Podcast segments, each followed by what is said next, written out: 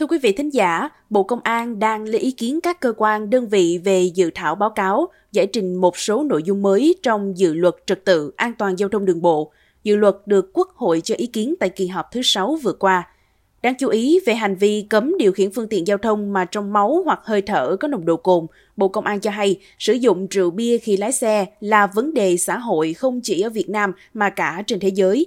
Do đó, hiện các quốc gia trên thế giới quy định xử lý rất nghiêm khắc với người lái xe có nồng độ cồn. Quan điểm của Bộ Công an ra sao về cấm nồng độ cồn với tài xế?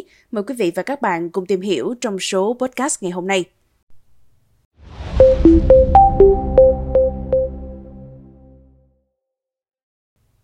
Cụ thể, chia làm hai nhóm, gồm nhóm nghiêm cấm tuyệt đối vi phạm nồng độ cồn và nhóm các quốc gia quy định về ngưỡng nồng độ cồn trong máu và hơi thở được phép đối với người lái xe theo đối tượng, mức chuẩn, người lái xe thương mại và người mới lái xe.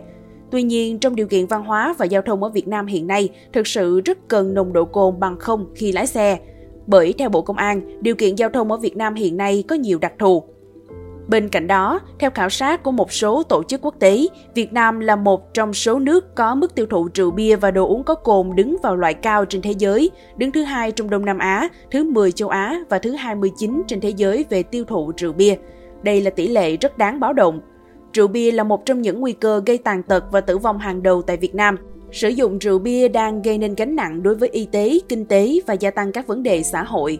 Trong đó, hơn 50% các vụ án giết người, gây rối trật tự công cộng, hiếp dâm, vi phạm quy định về lái xe, người phạm tội trước khi gây án có sử dụng rượu bia. Hơn 30% các vụ bạo lực gia đình ở Việt Nam có liên quan đến sử dụng rượu bia. Do đó, việc kiểm soát chặt chẽ nồng độ cồn ngoài ý nghĩa đối với công tác bảo đảm trật tự an toàn giao thông còn có ý nghĩa xã hội sâu sắc.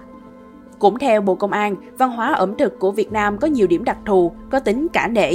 Nếu quy định nồng độ bằng không thì không uống, nhưng nếu có một hạn mức nào đó thì lái xe có thể gặp trường hợp bị ép uống. Ngoài ra, đồ uống có cồn gây nghiện đã bắt đầu uống là không thể dừng, mà khi đã say thì sẽ khó nhớ luật quy định gì. Có trường hợp nhậu từ hôm trước mà hôm sau vẫn bị phạt vì uống quá nhiều hoặc do cơ địa. Nhiều người hôm trước nhậu say, hôm sau vẫn ván đầu nhức óc cả ngày, ảnh hưởng tới khả năng lái xe. Việc lái xe trong trạng thái thiếu tỉnh táo có thể gây ra thảm họa với những người vô tội như một số trường hợp lái xe say rượu gây tai nạn liên hoàn thời gian qua. Chưa kể, ý thức tham gia giao thông của một bộ phận người dân hiện nay chưa tốt, xem thường pháp luật, cố ý vi phạm pháp luật về giao thông, thậm chí thách thức lực lượng chức năng khi bị kiểm tra xử lý. Dự thảo của Bộ Công an nêu rõ, khi một ý thức tồi có thể cướp đi sinh mạng của nhiều người, do đó xã hội rất cần sự nghiêm khắc. Bộ Công an nhấn mạnh, quy định cấm người lái xe sau khi sử dụng rượu bia trong máu hoặc hơi thở có nồng độ cồn đã được quy định tại luật phòng chống tác hại của rượu bia. Luật không cấm uống rượu bia mà chỉ cấm uống rượu bia sau đó lái xe. Bộ Công an dẫn chứng thêm từ tháng 6 năm 2022 đến tháng 12 năm 2023, số người chết và bị thương vì tai nạn giao thông đường bộ liên quan đến rượu bia chiếm 20% tổng số người chết, bị thương do tai nạn giao thông đường bộ gây ra. Cạnh đó, việc kiểm soát vi phạm nồng độ cồn với lái xe đang phát huy hiệu quả. Từ các lý do nêu trên, nên tiếp tục kế thừa quy định của luật phòng chống tác hại của rượu bia, cấm tuyệt đối người có nồng độ cồn điều khiển phương tiện tham gia giao thông để có chế tài xử lý nghiêm khắc, dần hình thành thói quen, văn hóa đã uống rượu bia thì không lái xe.